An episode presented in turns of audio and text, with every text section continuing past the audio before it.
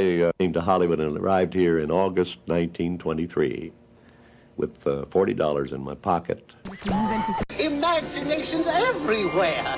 The visions once inside your head exist inside that place instead.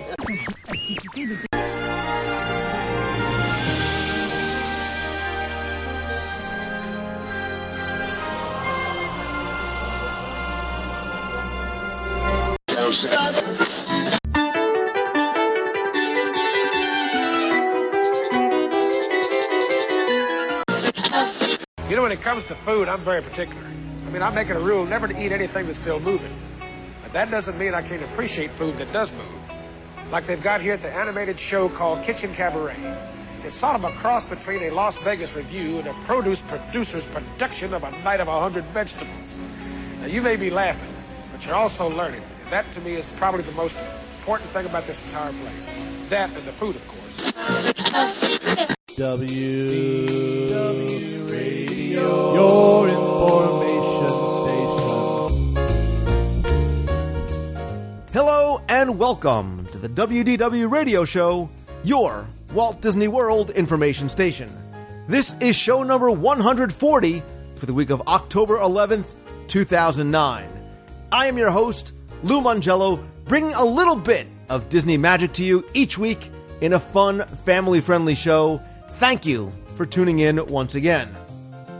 We'll start off this week's show with some news and some rumors coming from Walt Disney World, including the introduction of a new ride, a new tour, and a new princess. With the recent opening of the Walt Disney Family Museum in San Francisco, and some recent reminiscing about the extinct Walt Disney story on Main Street, USA, the importance of Walt Disney, the man, came up, especially in relation to the Disney parks. And while there are many references to him throughout Walt Disney World, many people unfortunately overlook an attraction that is much more than an interactive museum, as Walt Disney One Man's Dream is a tribute to the man who started it all and an inspiration to future innovators. This week, friend and Disney historian Jim Korkis joins me from Disney's Hollywood Studios as we take a tour through and a detailed look at this attraction, which is filled with hidden treasures. I'll announce the winner of last week's contest and give some additional information about upcoming events before playing more of your voicemails at the end of the show. So sit back, relax, and enjoy this week's episode of the WDW Radio Show.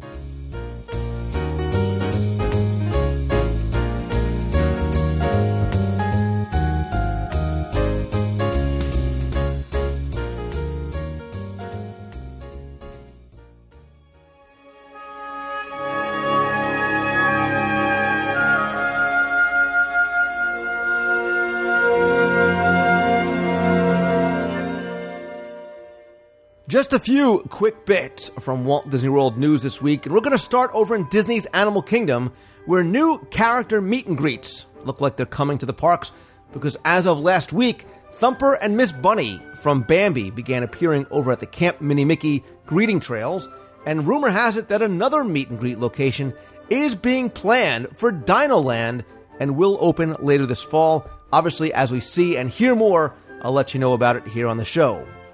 Another rumor is that the Crystal Palace in the Magic Kingdom is going to be closed for refurbishment from January 3rd through February 12th, 2010.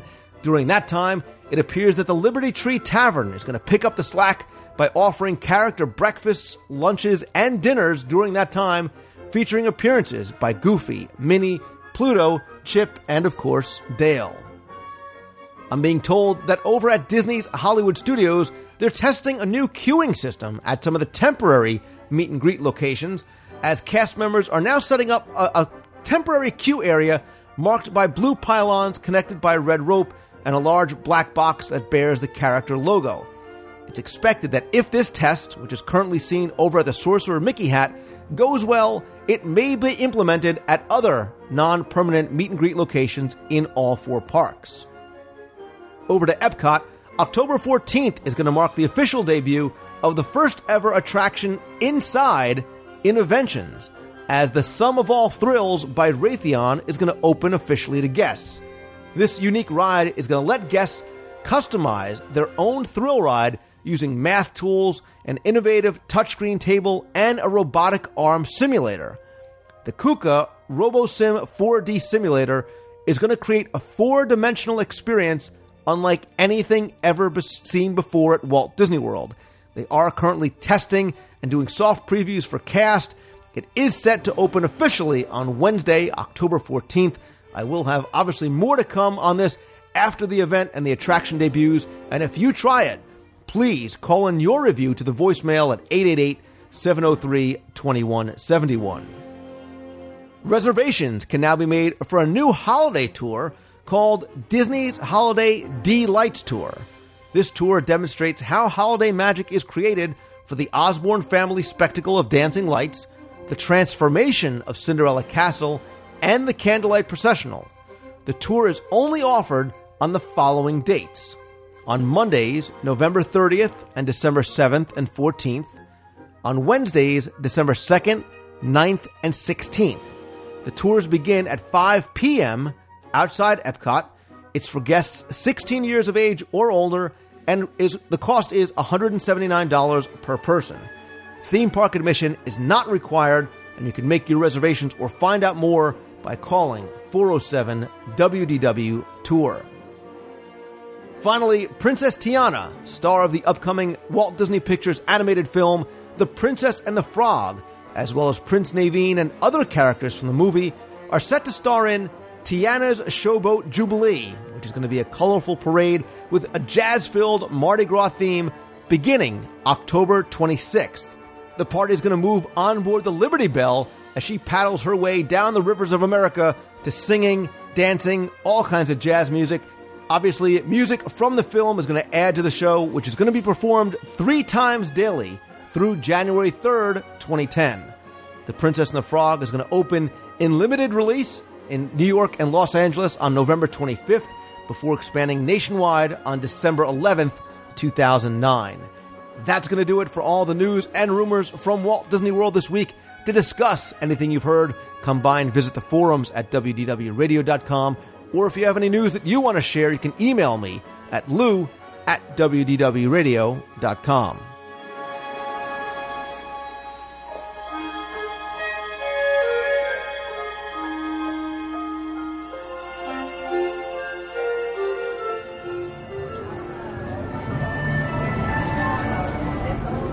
Walt Disney World is filled with incredible attractions and amazing shows and revolutionary technology, great restaurants, um, incredible cast members, obviously countless magical moments and memories. But Walt Disney himself reminded us that it was all started by a mouse. But I think that a lot of guests forget that instead it was all started by and because of Walt Disney himself. And what many of those guests also don't realize is, is that there aren't not just a lot of tributes to the man scattered throughout the parks and resorts, but one of the most impressive and important attractions in Walt Disney World honors the man and his vision and his legacy. And at Disney's Hollywood Studios, Walt Disney, one man's dream, give guests a look at the man, not the icon, and a very personal look at his life and his hardships and his successes, and how I, I think he still continues to inspire young minds even to this day. And, and joining me today at Disney's Hollywood Studios, right in front of the aforementioned attraction, to take a really detailed look at what is unfortunately going to be classified as an overlooked experience in Walt Disney World, is a man that, that knows Walt better than anyone, and he'd be always affable, knowledgeable, and really lovable, Mr. Jim Korkis. Well, uh, thank you, Lou. I hope I'll be able to live up to that uh, incredible introduction. It, it's always a joy to hook up with you, and it's always a joy to share with your listeners uh, the stories uh, about Walt Disney and uh, Walt Disney World. And so I'm really looking forward to this uh, experience. And as your listeners can hear, yes, we are actually here at the park, not in some air conditioned studio. We're out here in the heat and the humidity and the people wandering by. We even had uh, a woman in a wheelchair just recently pull up and she goes, I recognize that voice. It's Lou Mongello. And. Um, So we're actually here, and so you'll hear all of that background noise and uh, all of that. As Lou pointed out, we're here at uh, one of what I think is one of our forgotten hidden treasures here at the uh, studios, the the attraction uh, Walt Disney One Man's Dream.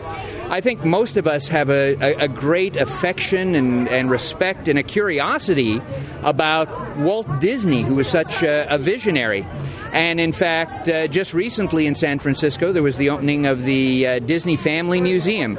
Cost $110 million to build, and I'm really looking forward to going out and taking a look at that. Of course, there's a, a smaller museum uh, in uh, Marceline, Missouri, his hometown, and they're also going to be building a museum in Kansas City in the old Laugh-O-Gram building.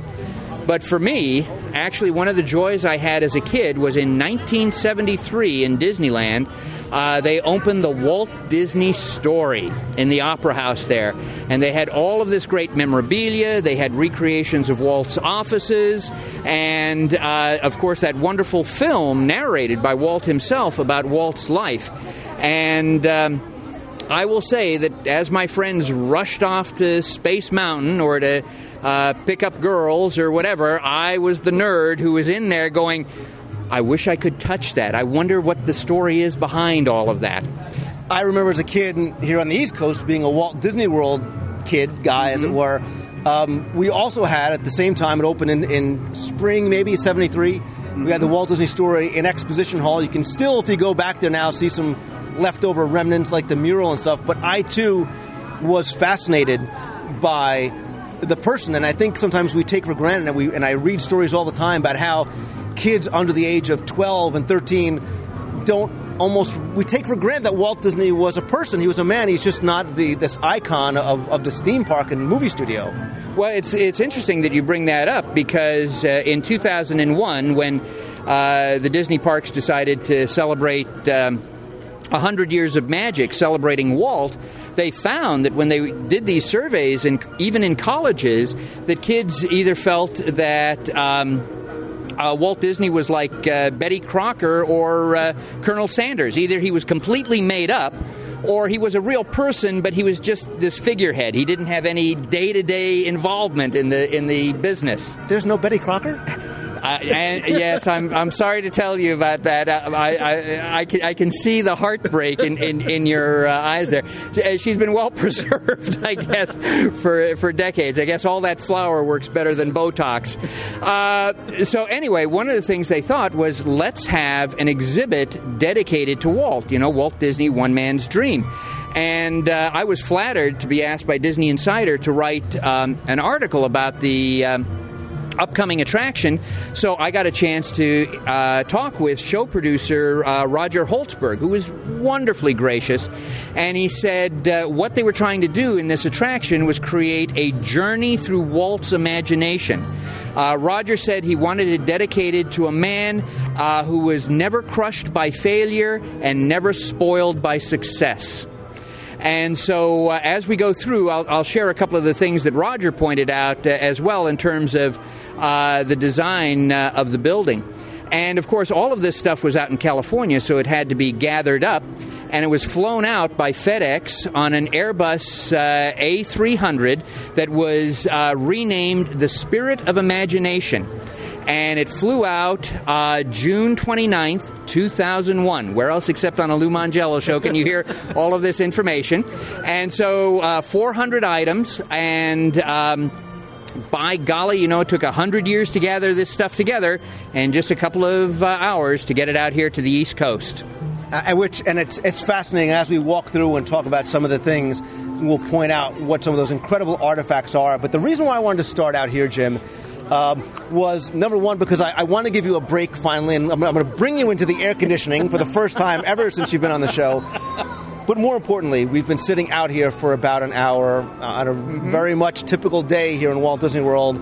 And the thing that, that saddens me and disheartens me is how many guests are walking by the doorway. Uh, it's, it's sort of sandwiched in between Voyage of the Little Mermaid and the somewhat popular Toy Story Midway Mania and I'm not even sure that it's it's Midway Mania that's making people not realize what they're missing here, or, or not even bother to look up or look through the doorway. Um, it's just there's no sexiness to the attraction. There's a there's a cast member at the door inviting people in, but um, it's a shame because people don't know what they're missing inside. You're absolutely correct. And even while we were talking, we just saw that uh, one woman in that black uh, uh, shirt looking there and staring and squinting her eyes and turning her head, you know, like a dog does when it doesn't understand something, and then just turning away and walking away, not even uh, asking. But one of the reasons we're doing this is not just because this is uh, historical, and it may be historical because Pixar Place here, Pixar Studios, may expand and take over this area, so this will be gone because this was really only a temporary area. But when was the last time any of you listeners have come here because things have changed? Items have uh, gone out, new things have come in, and since May 2009, it's now sponsored by D23. So uh, we're going to have some fun, and just as we do on, on all of Lou's uh, podcasts, we're going to go take a look so that next time you come in, you'll look with different eyes. Maybe you'll slap your head and go, I was by here a thousand times. I never noticed that before, or I never knew the story behind that.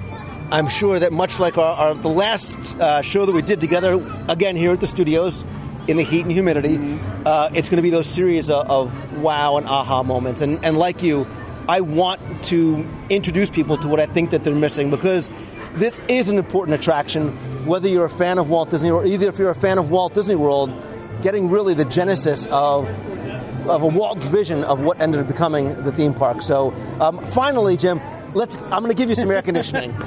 Thank you so much, Lou. You are so kind. He beats me, people. He beats me. He takes me with a stick and he hits me, and I, I need to be adopted out there. Okay, here we go into the air conditioning. Yes, please. Welcome. And here we. Oh! oh. It was all started by a mouse. and much as we said from the outside, almost on cue, Walt says it was all started by a mouse. I, I disagree with Walt only one time because it was started by Walt. I hope we never lose sight of one thing air conditioning is great in Florida. Well, here we are in the lobby, and you'll notice already that the lobby is starting to twist and turn because remember, we're going through Walt's imagination, and your imagination is not a straight tour, it wanders back and forth, and we're going to wander as well. And where do we start? We start on the yellow brick road. That's our pathway, but you'll notice that the roadway will change each decade. And then along the top, there will be photos to let us know what is going on in the world at that time. So it puts into context everything that Walt's doing. But one of our first ahas is we take a look around here and we see the wonderful black and white photos, the sepia photos, but directly in front of us is a f- large full color photo. It's the only photo in here that's fully in color and it, it's so large. What is the importance of that photo? Other than the fact that it's color and it's large and it features Walt Disney sitting with Mickey Mouse. That is the last official photo taken of Walt Disney at Disneyland. It was set up by Charlie Ridgway. You know Charlie, the book Spinning Disney's World. Um, that was set up at Disneyland. Charlie says either the last week of August or the first week of September, 1966. Last official photo of Walt, you, going to be used for guidebooks and publicity and and uh, all of that A few more short months, Walt will be gone. Now, here's a little secret. Everybody is so excited about hidden Mickeys. What is wrong with Mickey Mouse in that photo? He's got five fingers. Very nice from the Peanut Gallery. Excellent. There we go. And we're going to take our little tour here and go into the next room.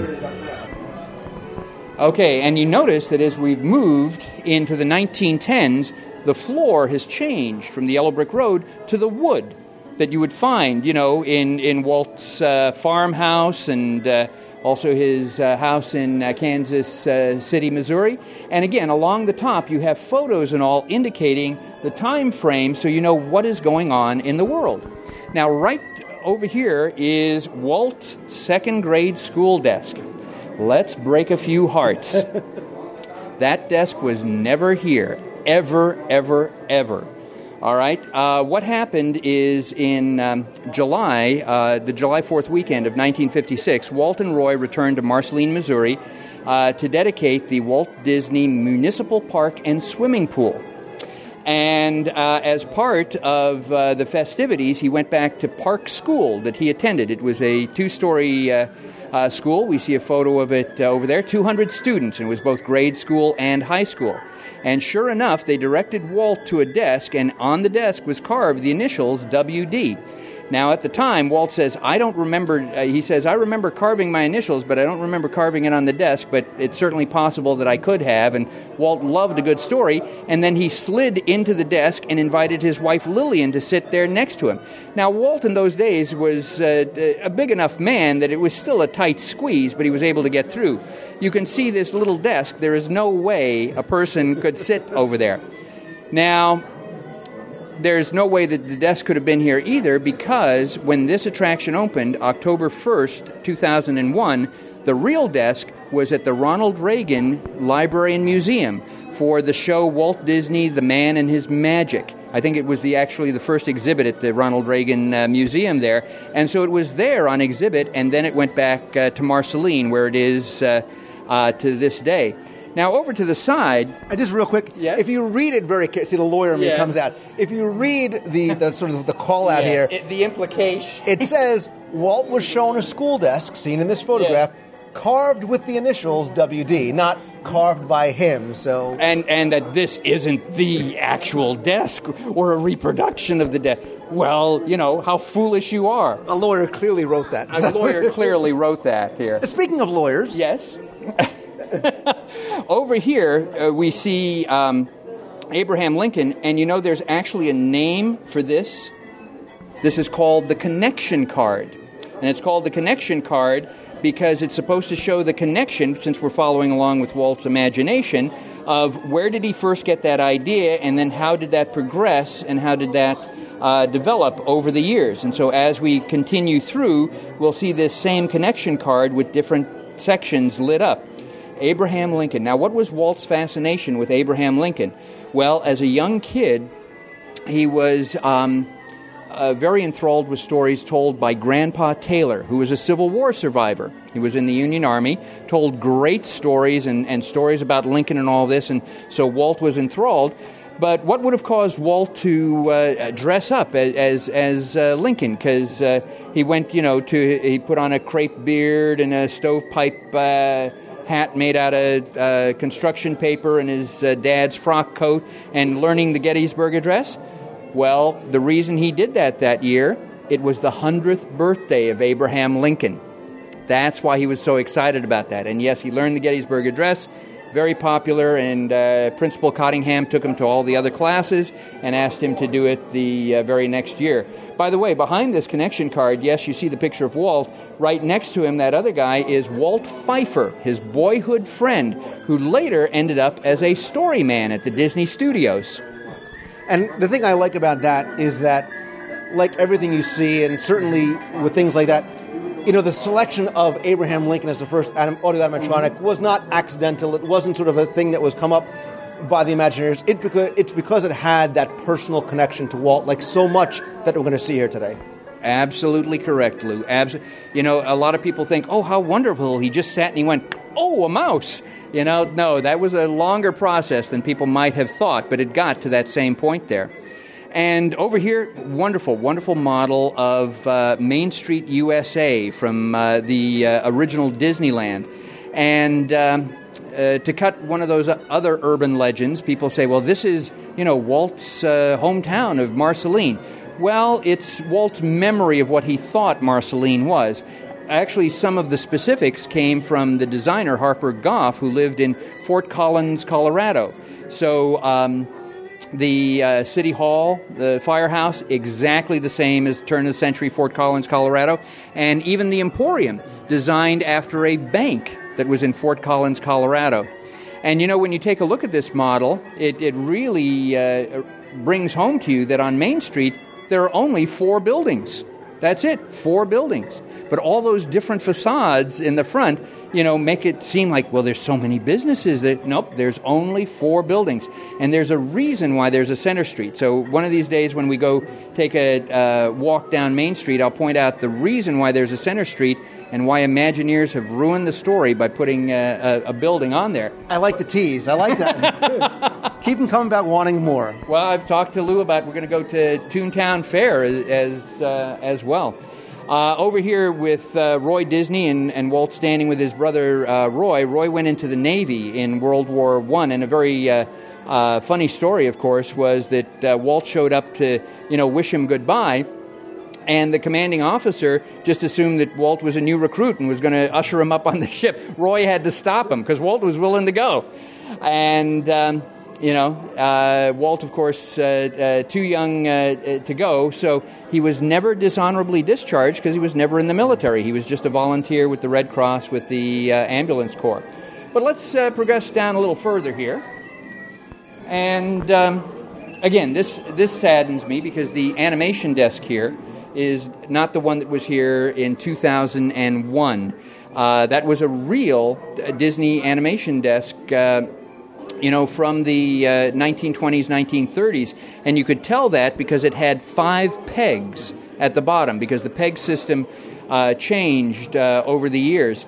Um, but uh, this is a nice, uh, I guess, uh, substitute because they're running that film. But you know, that film of this mysterious hand that's drawing uh, Mickey Mouse, that was actually done in uh, 1968. And those drawings over there are supposedly the very first drawings of Mickey Mouse ever done. Those are on exhibit at the Disney Family Museum out in uh, uh San Francisco. But the unseen hand, the implication, of course, in 68 was, well, this is Walt drawing Mickey Mouse. It was later used in the Ub Iwerks documentary, and the implication was, oh, no, it's, it's Ub Iwerks.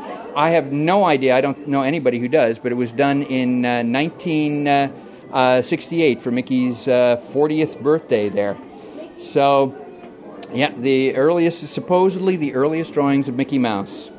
Mickey Mouse uh, uh, merchandise uh, over here, very very popular. And one of the things that people, uh, I always tell people when you're looking around in a Disney location, especially one where people were um, really concerned about the story and all of that, you should look up, you should look down, you should look around the corners. So if you look up there, you see a Mickey Mouse toy. That's from the collection of Roy E. Disney. Yes, in fact, that was his own toy and he donated that to the Disney company for uh, display here. And we're looking up at the ceiling. Obviously, this is audio, and we're looking up at the ceiling at a Mickey Mouse rocking horse. Rocking horse, uh, pretty much that. Yeah, it's it's right above where the Charlotte Clark dolls are of uh, Mickey Mouse. Of course, the very first uh, plush, and it, because again, Mickey is never stuffed because if you're stuffed, you're dead. That's why it's plush.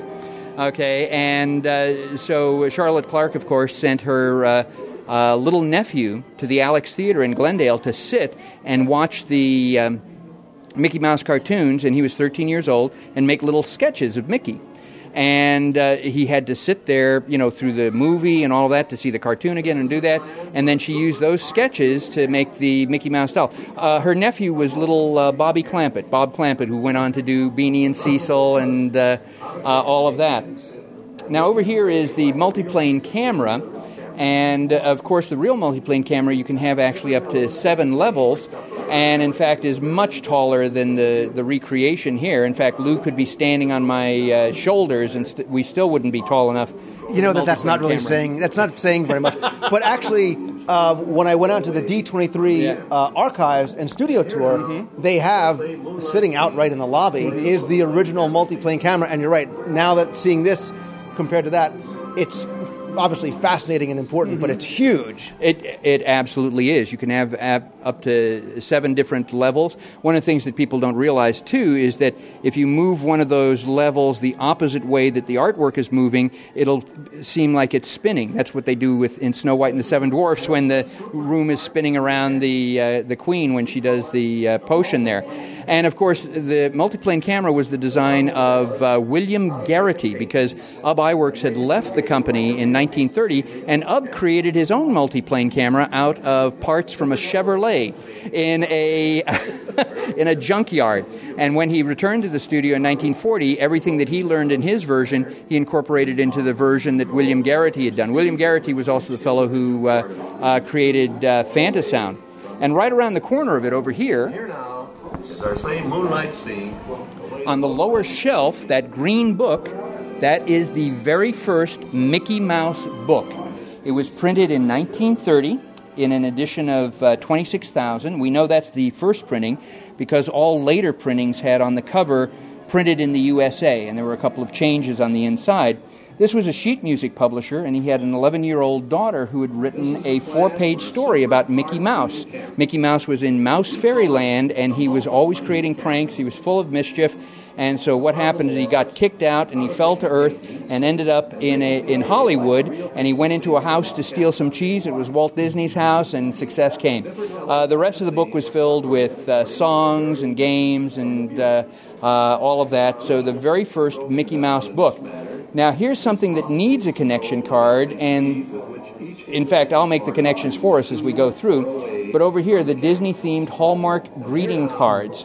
Uh, Walt was a very close friend of Joyce C. Hall. That's a guy uh, who uh, created Hallmark cards, and the very first Mickey Mouse uh, uh, Hallmark cards came out in 1932. But there's a, a wonderful connection between Walt and uh, Hallmark, and as I said, we'll be discussing that since there's no connection card over here. We'll, I'll be making those own connections. But right behind us, that's Walt's own desk. And that's his desk from the Hyperion studio. That's his actual desk. And uh, in fact, when uh, Dave Smith started the Disney Archives in 1970, he inherited that desk. Dave Smith used that desk.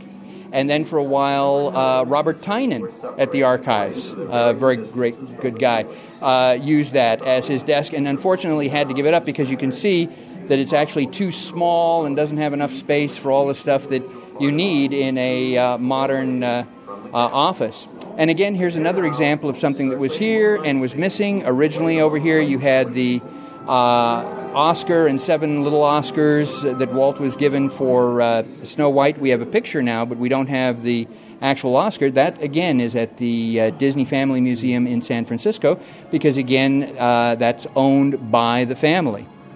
And as we move on, I think we're going to get to yes. This is one of my absolute favorites. I told I'm Lou- with you. This is this is by far my favorite part of this exhibit. Um, this we're standing in front of uh, Granny Kincaid's cabin, and and uh, uh, even people who come into the attraction, this is one of the ones that they just walk by because they don't understand the story behind this. Walt uh, collected miniatures. He had a huge miniature collection. He got fascinated by this uh, in uh, 1939 when he went to the uh, San Francisco Golden Gate International Exposition. Most people don't realize there were two World's Fairs in 1939 one in New York and one in uh, San Francisco. And in fact, uh, Disney provided uh, a, a special Mickey Mouse cartoon for the Nabisco Pavilion for both fairs. Um, and he saw the miniature co- uh, collection from Mrs. Thorne, very uh, popular, where she was recreating the interiors of uh, American and European rooms using just all, all miniatures. And uh, he got fascinated uh, by that. Well, almost a, a decade later, he went uh, to Ken Anderson and he says, You know, people here think I can't draw, I can't do anything. What I'm going to do, he says, is I want you to draw 24 sketches, you know, in the style of Norman Rockwell, of life uh, in a Midwestern town. And what I'll do is I'm going to build those in miniature myself, and then we'll ship them out under the name Disneylandia and we'll put them on a train and we'll take them around and people pay a quarter or 50 cents to see each of, each of the uh, uh, tableaus. And the very first one uh, was Granny Kincaid's Cabin, and this was based after uh, the film So Dear to My Heart, where there was Granny Kincaid, played by Beulah Bondi. And those of you who don't know who Beulah Bondi is, she also played uh, the mother of Jimmy Stewart in um, Mr. Smith Goes to Washington and It's a Wonderful Life. Um, and so she actually uh, recorded a narration for this. And so Walt built this and then also put ads in the papers for miniatures. Um, but he knew he couldn't put it under his own name because if people saw Disney, the prices would skyrocket. So he put it under the name of um, his two secretaries at the time, and he gathered up uh, miniatures. So all of this woodwork that we see here, where where it, it's not quite even, and the nail is bent a little ways, and, and the wiring, you know, looks looks a little frightening. Every single bit of that is Walt Disney without any help. That's one of the reasons I love this. And uh, in fact, when he completed this, and the reason for the wiring and all of this was this was set up not just with the narration, but um, that lights would go on and doors would swing open and, and, and all of that, and the rocking chair would rock. So it would give the illusion that there was actually somebody in the house.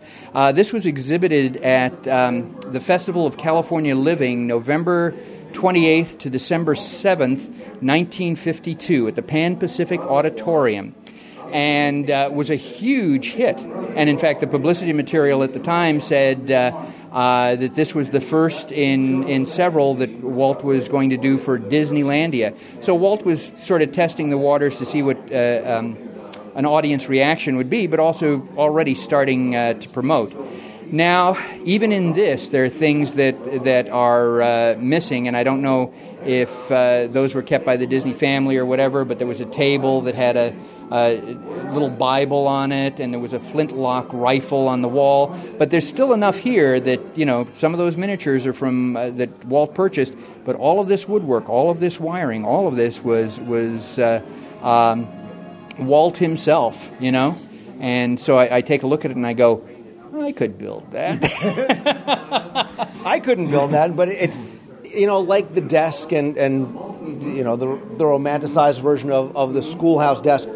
Knowing that Walt touched that, that this literally was his handiwork, and again, what led this was really the beginning of some of the things we see in the theme parks now. Add so much more significance to it. Well, and then uh, uh, Walt was so happy with this that he went on to um, uh, two more tableaus. Uh, one that we now call Project Little Man, but then also one that was going to be a barbershop quartet. So there was going to be a, a, a customer sitting in a barber's chair and a barber behind, and then two customers waiting. And then when you looked out the window, you'd see cows and sheep on the hill and, and things like that. And so he brought in um, Roger Broggie, Wathel Rogers, to, to work because the mechanics were now getting very complicated. And um, uh, Roger said that they got as far as the man in the barber chair and the barber, and then Walt came in and he says, Stop it, we're going to do this for real. And so that's where it progressed uh, to Disneyland. Uh, also, it was brought to Walt's uh, attention that if you had these tableaus, no matter how many coins people put in there, only X number of people could see, and you wouldn't be getting enough coins to do the maintenance, the basic maintenance of this. And so, right next to it is a real gem. This is the Dancing Man. Uh, actually, it was known as uh, Project Little Man.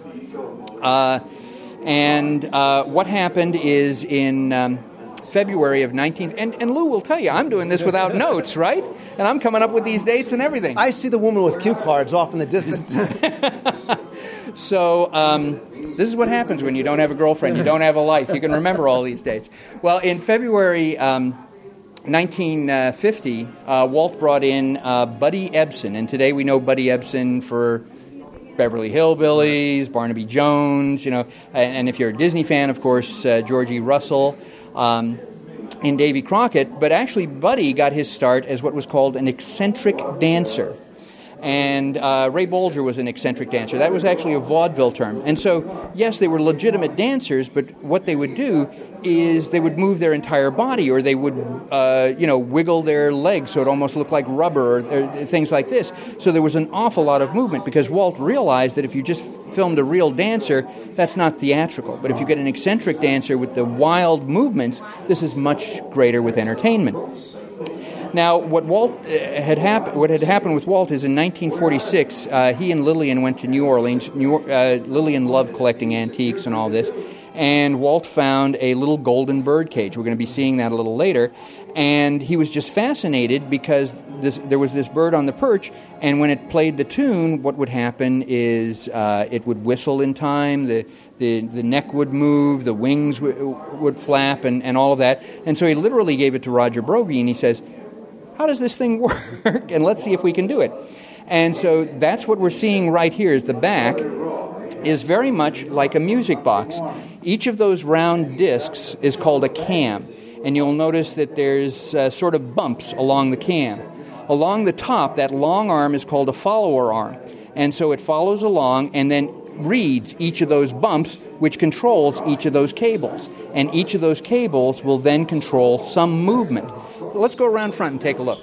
Yeah, and when you mentioned the uh, the bird, I, I love telling the story about how when I saw the bird at the archives tour and Dave Smith has it sitting on a table, you would think it'd be in some sort of glass enclosed case.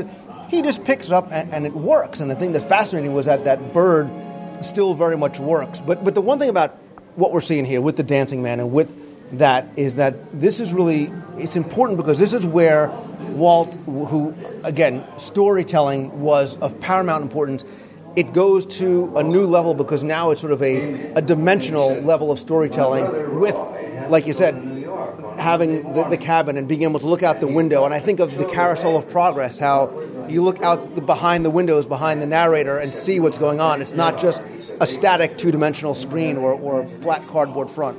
Well, yes, and, and in fact, in the Carousel of Progress at uh, Disneyland, in that final scene, when you looked out the windows, you saw Epcot, you saw the Cosmopolitan Hotel rising up and all that. Yeah, I, I love Dave Smith uh, dearly. Dave and I have been uh, friends for uh, well over uh, uh, two decades. He's helped me out uh, many times, but one time I had him out here at Walt Disney World to do an interview with him in front of some cast members, and he pulls out. Um, this drawing from Steamboat Willie, and he's holding it, and I go, what kind of Mickey Mouse archivist are you? Shouldn't you be wearing gloves or something like that? There's oils on your hands. put down the Cheetos, put some gloves on, and, and you know, but but I, I, guess he's so familiar, and I guess he knows how to do it too. Well, the the the, the um, and as you can tell, we're actually in the attraction, so you can hear the background sound here, but. Um, here's the front of the attraction, and yes, that was Buddy Ebsen, who was filmed in front of a grid, 35 millimeter film. Walt did all the direction on it too, uh, and it was filmed from several different sides so that animators could do that. Uh, this was carved, the figure was carved not by Walt, but by uh, Charles Cristodoro, who was a very famous sculptor, actually worked at the Disney studios and did some sculpting on uh, Pinocchio. And he was brought back uh, to do this. And as you can see, his foot's off the ground and all that. Where's it? Well, the rod is coming up from the back and then through the curtain poking into his backside. And if you look closely enough, you'll see that the curtain parts just a little bit. But I'll bet when the, the thing was moving, uh, you didn't notice that little part, in the, you know, you were so taken with that. And of course, the great story of when this was installed uh, Marty Sklar was here, and the Imagineers were putting this up, and they looked at um, Marty and they said, well, Marty, does this thing still work? And Marty says, Yep, to the best of my ability, and it looks in, in good shape, and, and it was great craftsmanship and, and all that. And they said, well, we have the cord here. We, we could just plug it in. And Marty says, You can if you want. He says, I don't want to be the responsible for the one that breaks it. so they never did that. So, D23, you're sponsoring this. I'm telling you right now, if this ever goes, what you need to do, bring in three sets of cameras, whatever, do it there, bring in some special guests, maybe Lasseter or Tony Baxter to sit and watch this, plug it in and watch it go, and let's get it on film because we don't have it on film. And you can see what's running it, right? Yeah, and I was going to say, you know, it's impressive for 1949. I think it's still mm-hmm. impressive in 2009. Yeah. But if you, I think people probably are so fascinated by looking at the figure, they don't look down to see the mechanism that actually makes this work. And what is that mechanism? A, a wise a man once told me that it was a motion picture camera. Actually, projector, motion picture projector. Yeah. So the, the same type of thing that you would use for your moviola as an animator or whatever, you use what is there, and that that's why Walt was an innovator. He didn't just come up with new things. He came up with new ways of looking at things. How can I, I, I use that? How can I utilize that? And so, yeah, this Granny Kincaid's cabin, real favorite of mine. And even though this says uh, Walt built the elaborate opera house set himself uh, guided by a design from animator Ken Anderson. Uh, being familiar with Walt's work, I, I know that um, he had more help uh, on this. And actually, here's a, a, little hidden secret that most people don't know right over here. This, of course, is the, uh, the Carolwood Pacific. And uh, probably most people see absolutely nothing wrong with this. And so that's why it's important, um, you know, as a Disney historian to look at all sorts of different sources because this photo is actually reversed. And when it was reversed, they had to change the 173 on the front. And it was reversed because, again, from a design standpoint, you're angling it to get people towards the doors. And why is this 173? Well, because the uh, steam engine here uh, was based on a real Central Pacific steam engine that was 173. Walt was shown a bunch of photos, picked that one out as the one that he liked, and then they had to call the uh, Southern Pacific, which had absorbed Central Pacific by that time, and they gave him the blueprints. Say they, so they used that to do the 1 8 scale. And uh, over here, of course, is uh, a photo of the Carolwood Pacific, and that, of course, is Salvador Dali sitting there, and that's Ward Kimball running the uh, engine. Uh, Walt had a, a, couple of engineers that he allowed to uh, uh, uh run the engine, and uh, because he was very, very picky about who was going to do that. And, and, seeing the um, seeing the photograph of, of, the unnamed little boy in his sort of sailor suit reminds me of a conversation I had with Michael Broggie, who told stories about how, as a child, he went to Walt's house and he was able to ride aboard the Carolwood Pacific and again to, to humanize the person that somebody look at as an icon. Walt made him sundaes and then drinks for the other people, and that you know you can only imagine what type of experience that must have been like, and wonder if at the time he realized the significance of where he was and who he, who was making him sundaes. Right, and over here we can see the connection card again, and you know the Lincoln had, has now moved to Project Little Man, which will then move to the audio animatronic Lincoln and uh, eventually to the uh, Hall of Presidents. We also see the grid, and we see uh, there we see Buddy Ebsen, so we can compare it with Project Little Man. And here is Ken Anderson's concept sketch for the uh, barber shop that was going to be done.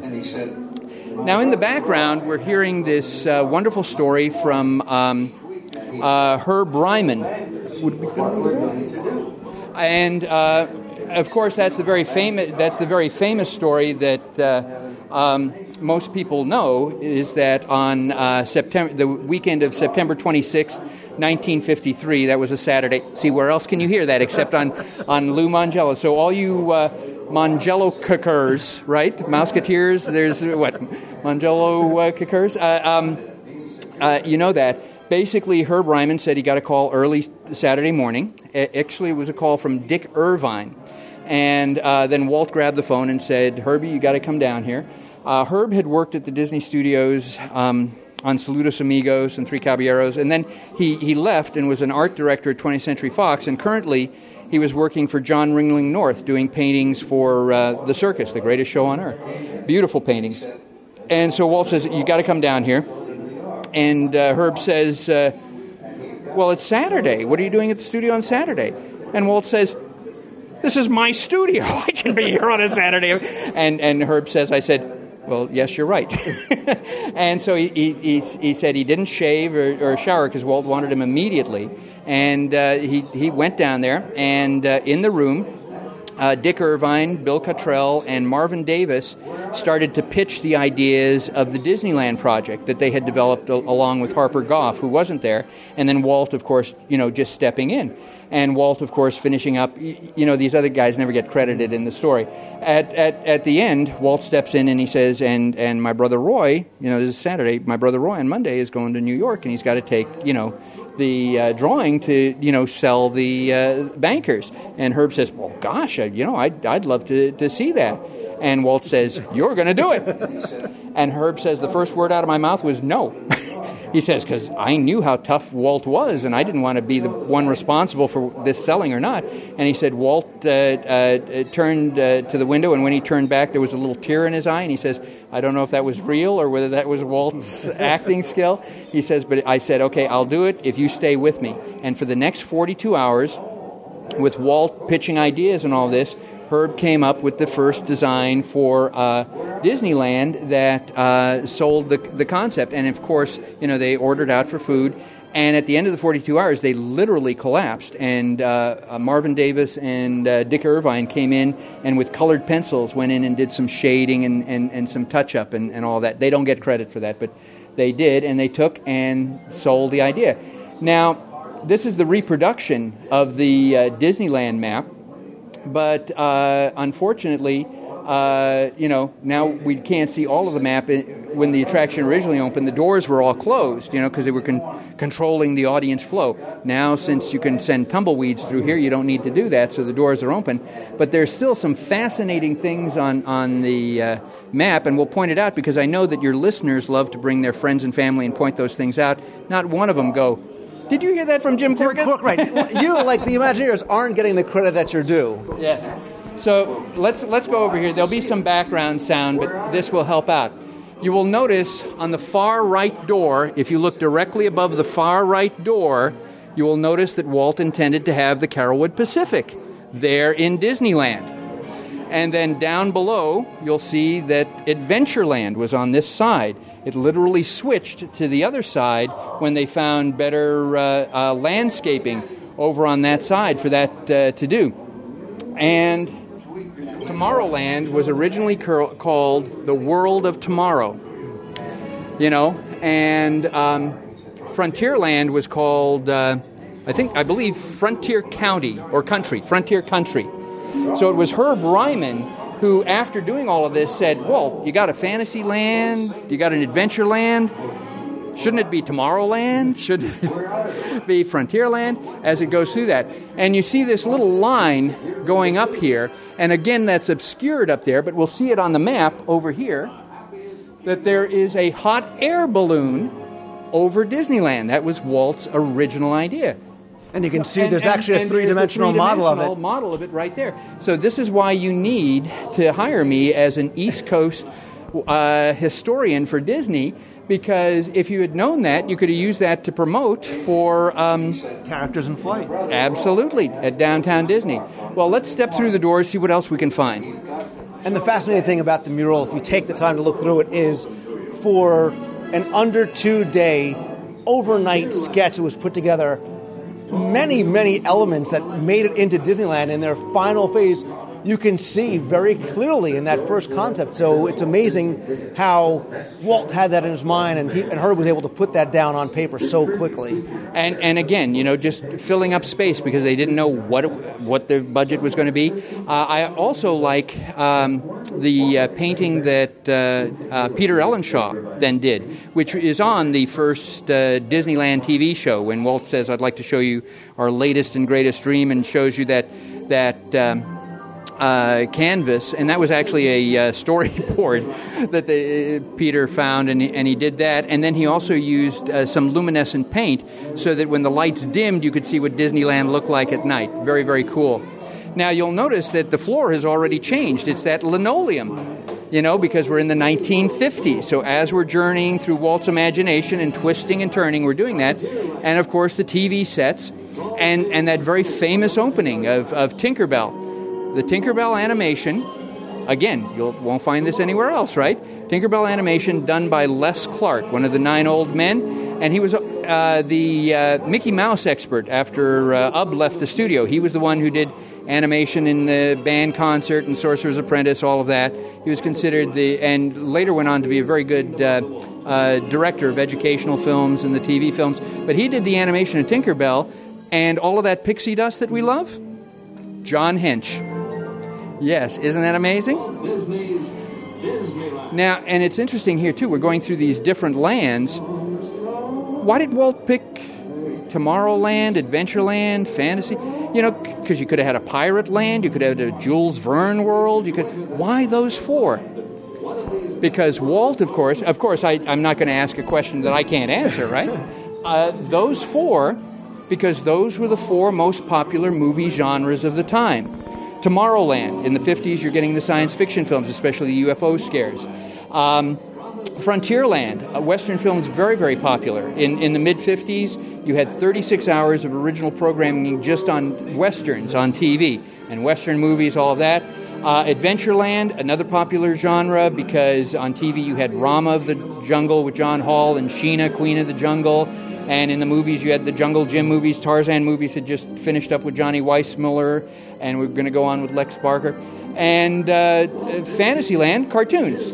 So Walt is already establishing for you that this is different than an amusement park because you're going into a film experience. These are sets, and you are the performer. and your your uh, role is that of good guest. That's why people act differently in Disneyland than they did anywhere else, because that was already set up that there you are. You're in a film, you're part of this film, and this is your role to portray.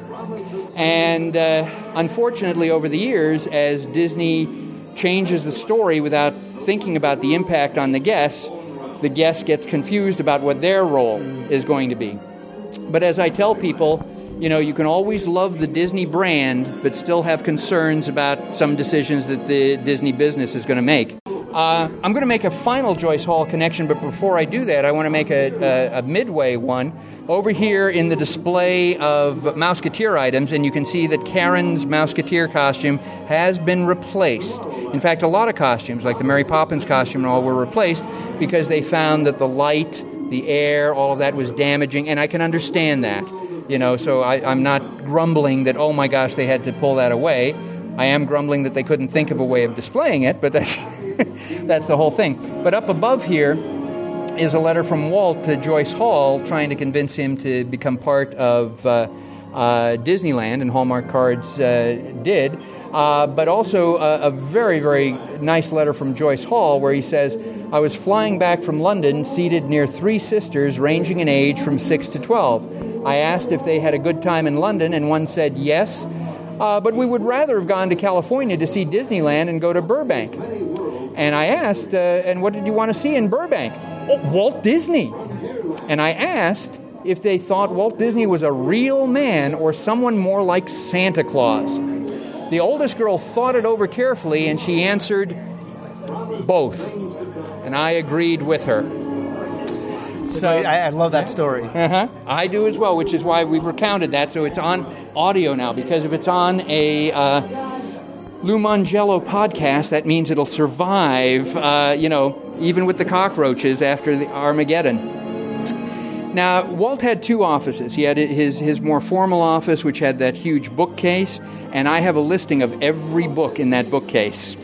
And there's an interesting story behind it, but since it's not here, we're not going to talk about it. Maybe we'll save that for another time.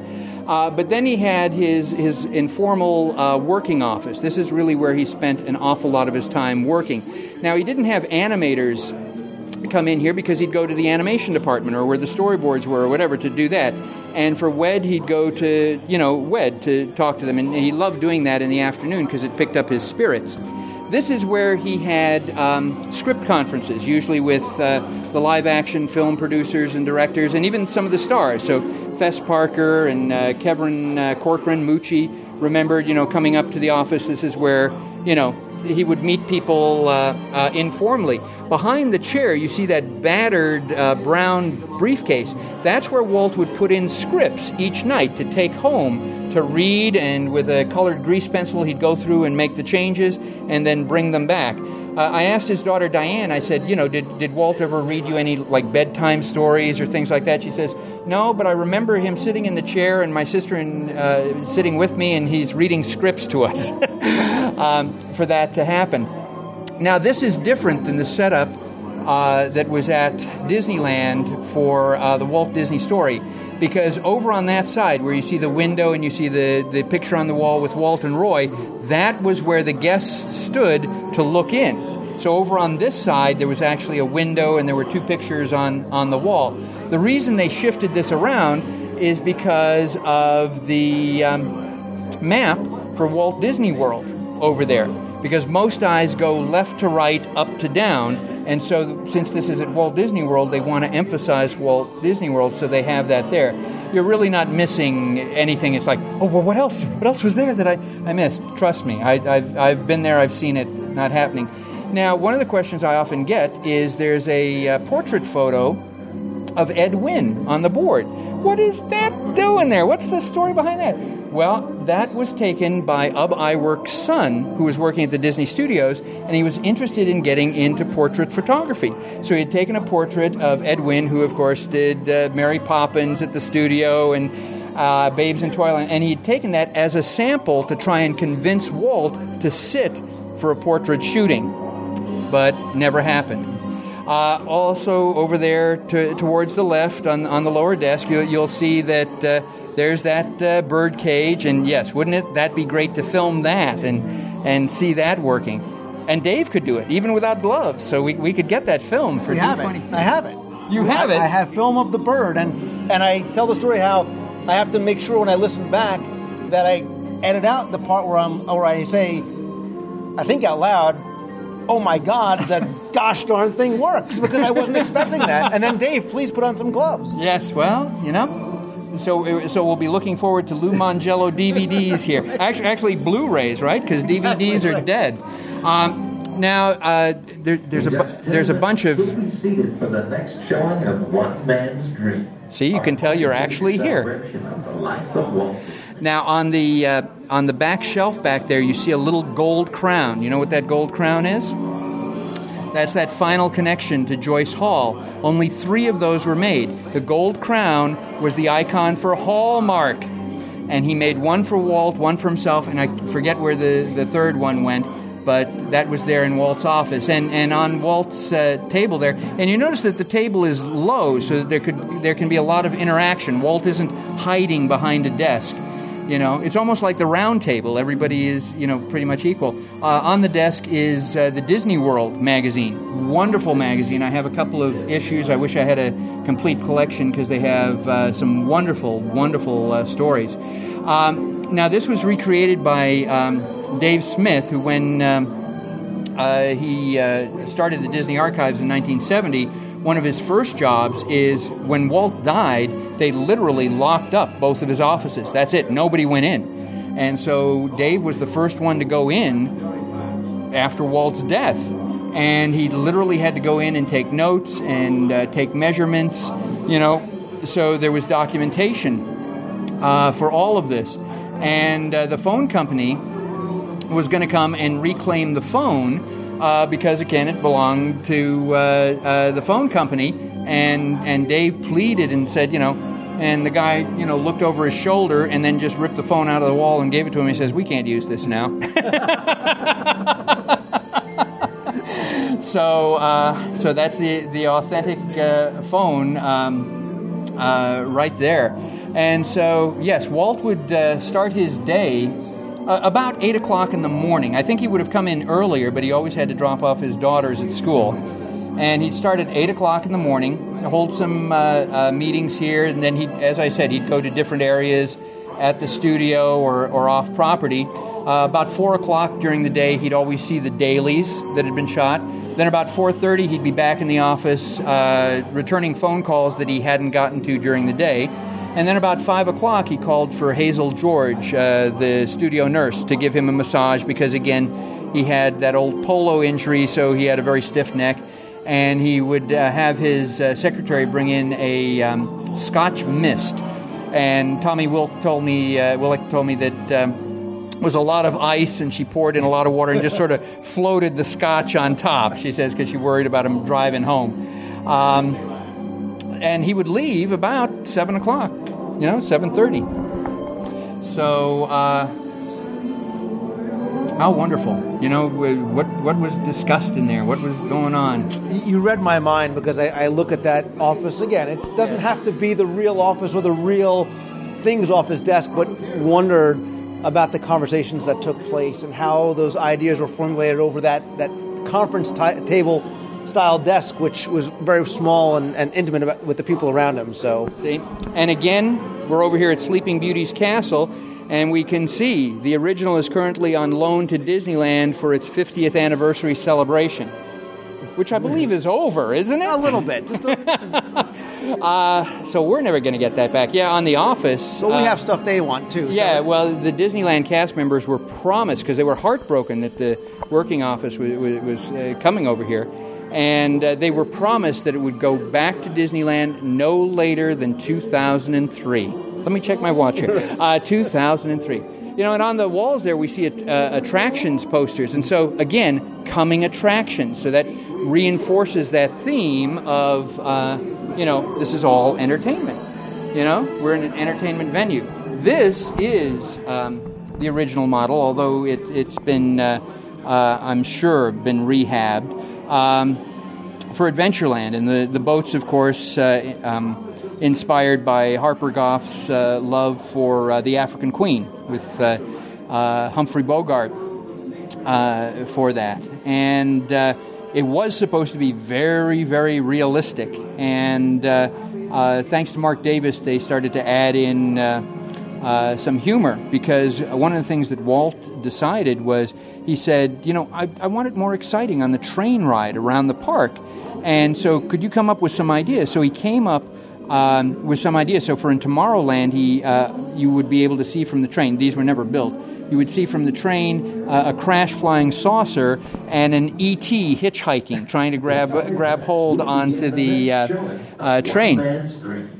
And for uh, the Adventureland, passing Adventureland, uh, Marc came up with the one of the Trap Safari on the pole and the rhino underneath. And Walt says that's too good to waste on the train. We're putting it into the, and so a bunch of other. Uh, uh, ideas as well. But yes, I remember as a kid going to Adventureland and buying a fluorescent uh, skull, and um, oh my gosh. and here is the replica of the uh, Moonliner, which was the. Uh, um, this is a recreation, but because the original was by John Hench. And of course, the original sponsor was TWA, and one of the things TWA did, because uh, this, uh, uh, they were so happy with this, is they built a 40 foot replica of this for the top of their main office building in Kansas City. And by the way, Hallmark Cards is in Kansas City as well, too. And so um, from 1956 to 1962, that was on the top of their main building in uh, Kansas City. And then uh, um, I'm trying to remember where it went from there, a used car dealer, whatever. But um, it, it's now back in the hands of the people who are doing the museum uh, in uh, Kansas City, so it's been restored and may go there. Uh, John Hench was the one who came up with that idea, you know, of that uh, walkway that would pull out and then attach uh, to the uh, spaceship, and then people could go onto the spaceship.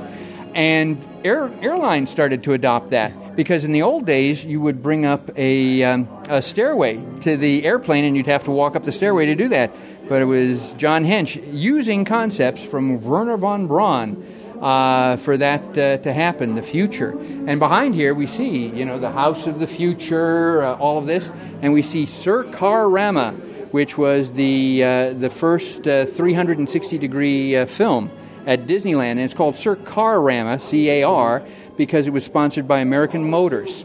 And so you were in a, an American Motors, uh, I believe Nash Rambler, and you were touring through uh, Las Vegas and, and all of this, and down Wilshire Boulevard. And one of the things they did is they, um, you know, they slowed the uh, uh, aperture so it seemed like the car, even though the car was going 20 miles an hour, when it was projected, it looked like it was going 120 miles per hour.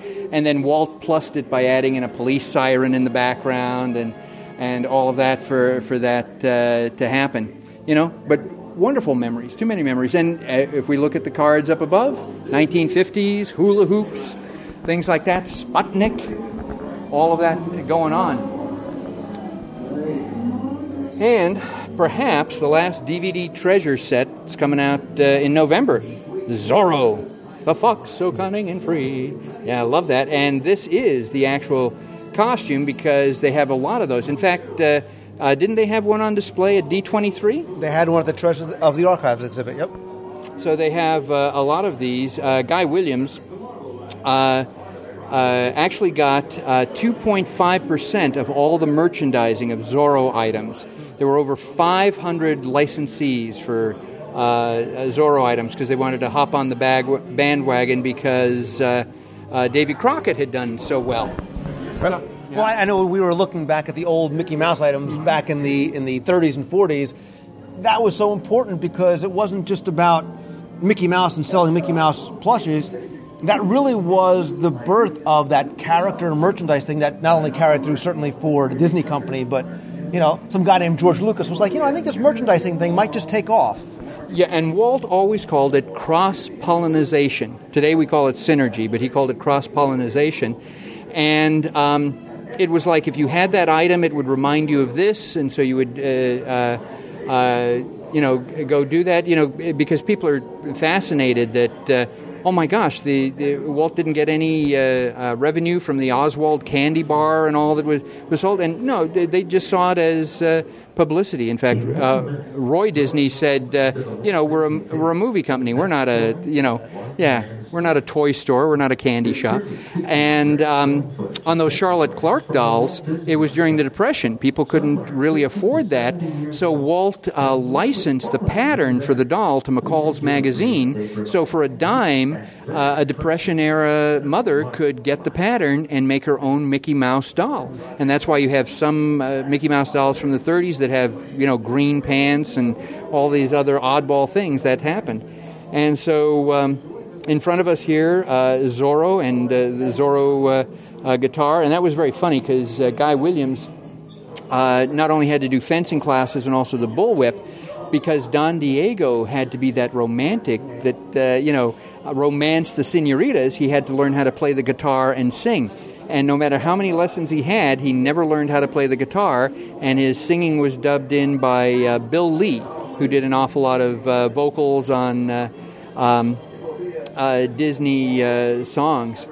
And speaking of songs, uh, 20,000 Leagues Under the Sea, the. Um, you know the song that's in there, "A Whale of a Tale," that Kirk Douglas sings, and um, actually the song is used as, as sort of his identification uh, song because it pops up a lot where his character Ned Land pops up in the film. Take a look at the film.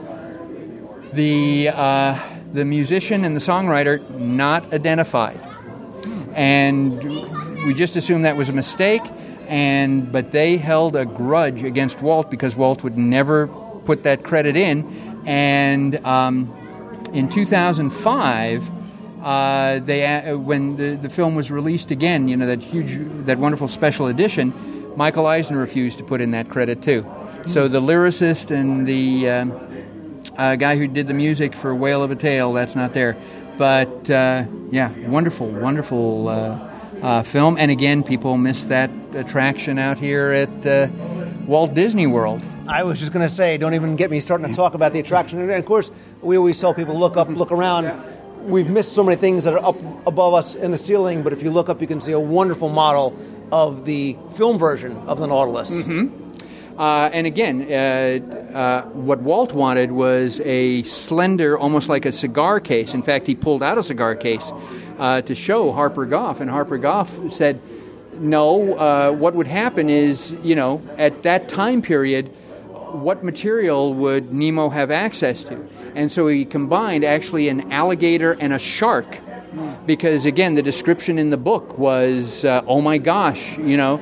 Uh, this is a sea beast, a sea monster. So, what would the design be that would look like that? And the Dumbo up there isn't the uh, an original Dumbo because, uh, at least not an original Dumbo from the 1950s uh, Disneyland, because the original Dumbo had hinged ears so they could flap. They never worked, but Walt wanted them, you know. And Walt was standing with Bob Gurr one day, and Bob Gurr, and he says, uh, "I want flapping uh, ears," and Bob Gurr says well, whose park is it?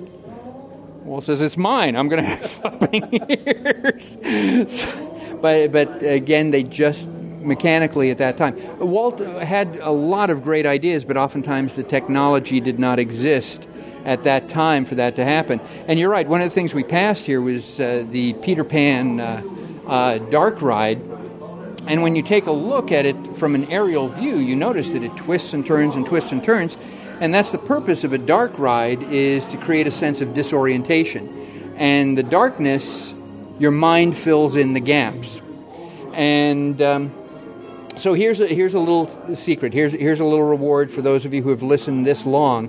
At the Walt Disney World attraction ride, when the Peter Pan uh, uh, pirate ship is flying above London, you look down below and you see the cars down below you. And it's got to be, this is Disney, that's got to be fiber optics or something.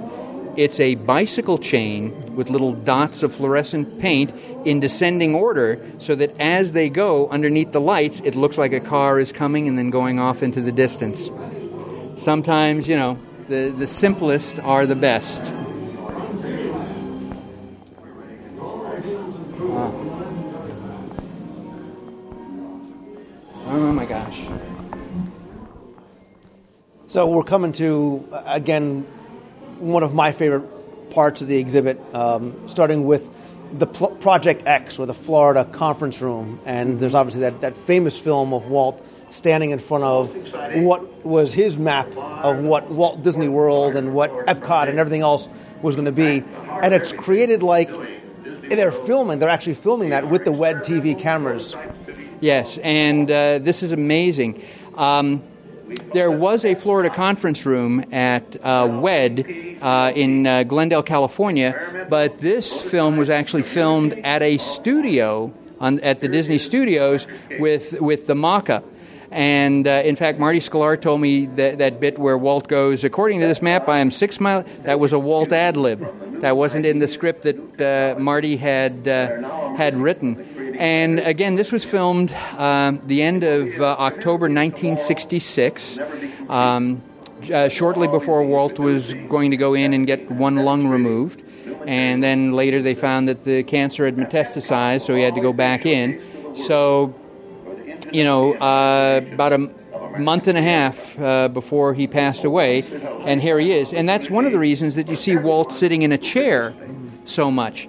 And uh, while they were doing the um, uh, creation of this um, uh, attraction, uh, the Imagineers actually got to, to listen to the outtakes.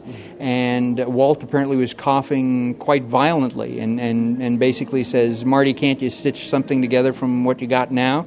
You know, for, for this uh, to, to happen. But Walt wanted this uh, you know, uh, to go. Uh, I, I, don't believe this is the last film he made. The last film he made were the last couple of introductions um, for the um, uh, Wonderful World of Color show. The very last uh, introduction because he, he filmed several introductions in a day, you know, to do his time.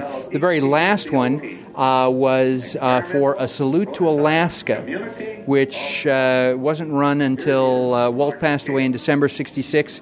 This wasn't run until I, I want to say about uh, March '67, and in fact, I wish I had a tape of that because. Um, they had a uh, disclaimer at the beginning, which is yes, Walt Disney has passed away, but he filmed this before his death. But if you take a look, he looks very, very uh, pale, and he's just standing by the flag uh, of Alaska. And we're taking a look at the map, and we see down there in the lower left that's where the uh, airport was going to be, you know, and uh, in fact, uh, there's a, a, complex of uh, Disney offices on 192, which is called Main Gate. And most people don't realize the na- reason it's called Main Gate is because that was going to be the entrance to Epcot. That was going to be the main gate that was going to, to take you in uh, through there. And uh, in Epcot, uh, there were going to be uh, limited to 20,000 citizens, and uh, you had to either be working or go to school. You couldn't be retired and uh, there were ground rules. You, you, you couldn't be living with somebody that you weren't married to, you know, if you were of opposite sexes. Public drunkenness would kick you out of there. You weren't allowed to have pets because pets would ruin the, the landscaping of, of, of Epcot. And now, how Walt was going to plan to make all of this work, since since today we can't even control, you know, a, a couple of uh, uh, college students and, and international cast members, you know, for eight hours on stage. But uh, obviously, he knew, you know, what what was going to what was going to happen. And, and we can certainly talk for hours mm-hmm. about Walt's concept for Epcot, how that evolved through the years, what we have now, and how very different that that certainly is. And as you can see, we know we're ending Walt's story. Why is that? Because it's the exact same photo that we started the story with. Walt uh, sitting there in his little electric car with uh, Mickey. Actually, there were a couple of shots uh, taken from this same photo shoot. So I think there's even one that's uh, sold on uh, property in, in black and white. But yes, this is the last official photo. There's some private photos that were taken, you know, by by the family, but that was it. Walt Disney, what a, what a loss. And again, what a surprise because even though he coughed, even though uh, uh, you know he would have a, a, bad cold at least once a year, and and all of that, even though he had that bad back through the, the polo industry in, um, injury, uh, nobody was really told. I, I, talked with Marty Sklar and I said, when you were filming uh, uh, that uh, that Epcot film, did you know that Walt was really sick? He said, no, you know, we, we, we couldn't tell. And so when he went in, it was it was quite a shock that he didn't come back out. As we get to this next display case, a big smile comes across my face because Walt Disney World is my passion, and mm-hmm. I, I, was here. The first time I was here was November of 1971, dressed to the nines, of course. Thanks, Mom. But I look in this display case of early Walt Disney World memorabilia, and I think about how much of this I have stored away in a warehouse in New Jersey somewhere still, but somewhere I do have it, and, and such great, great stuff. Well, and, and you should get it out of that uh, warehouse and into your house, and then invite your listeners over. In fact, I'm inviting them over right now. Come see, come help, come help Lou unpack an unpacking and, party, and, sure. and, and display that. And uh, you know the uh, original Walt Disney logo, Walt Disney World logo there, the the D with the uh, world with the ears, that started to pop up on some new merchandise on Walt Disney World property now. So there's somebody out there who who understands and, and loves that as well. So Yes, uh, uh, amazing. You know, and the little orange bird up there, boy, it needs. Uh, you the know, little, the little orange, bird. When they used to serve, and I remember this as a kid, when they used to yeah. serve the orange juice in a plastic orange, and they used to serve the Welch's grape juice in the little plastic grape mm-hmm. thing, and, and, I think I, I used to want it not for the juice itself, right. but for the little cup. I know, I know. Um, I boy, we're really old, aren't we? well, we're, we're, we're ripe. That's all um, the the early map, and again, if you look, you see mm-hmm. where Caribbean Plaza just doesn't exist. Um, the Walt Disney World coloring book I have, so mm-hmm. many of these little uh, decorative plates, and the Main Street USA. I actually still have in my office right now. The banner, the pennants were, were very, very big back then, mm-hmm. and I mm-hmm. have a number of pennants, right. uh, including one from um, we talked about from um, the Empress Lily. Right. Yes. Yes. We talked about that the last time uh, we got together, and we're uh, we're talking about things. So again, an incredible uh, uh, treasure trove, and, and I'm sure even more that could be uh, uh shared here. Um, you know, and just right around the uh, corner of this, as we get into the audio animatronic, just above the little sign that says Sculpture Shop, you'll see Marc Davis and uh, Bill Justice with the early audio animatronics for Pirates of the Caribbean, and you'll see those same cams that we saw on Project Little Man um, for that to go through. And again, we're seeing, you know, uh, Lincoln as that uh, uh, came through. But the very first audio animatronic, of course, were the tiki birds because they were very, very simple. Because all it took was you would open the mouth and close the mouth. You wouldn't have to worry about the lips forming words and syncing uh, uh, to that. So just open and close. And audio animatronics, of course, come from, um, it was the same technology that they were using for missile launches. You know, because uh, how does that uh, section know that it's going to release, you know, from the missile? Well, there's actually an audio cue that you know releases that servo, so that releases, so that goes. So using that same technology, you're you're doing that, so that cue will release that, so the beak will open, and then when you close it back up, the beak closes back back up. And so that's the audio. Anima comes from animation, which is not just life, but the illusion of life, the illusion of life for that, and tronics, of course, electronics. But uh, again, I, I, like this. Um, mm-hmm. I like this section too because number one, it not only gives you a sense of what went on behind the scenes and a mm-hmm. technology that has evolved, but still has very much its roots in what you see here. But it's also interactive, where you can hit some of the buttons and make them work. And I love the, the tiki bird here because for years, when I heard the story of Walt bringing back the bird mm-hmm. with his wife, this is what I imagined something that was about mm-hmm. 12 inches long. Not that tiny little bird that, again, so Dave delicate, Smith is, is yeah. juggling around like a circus clown.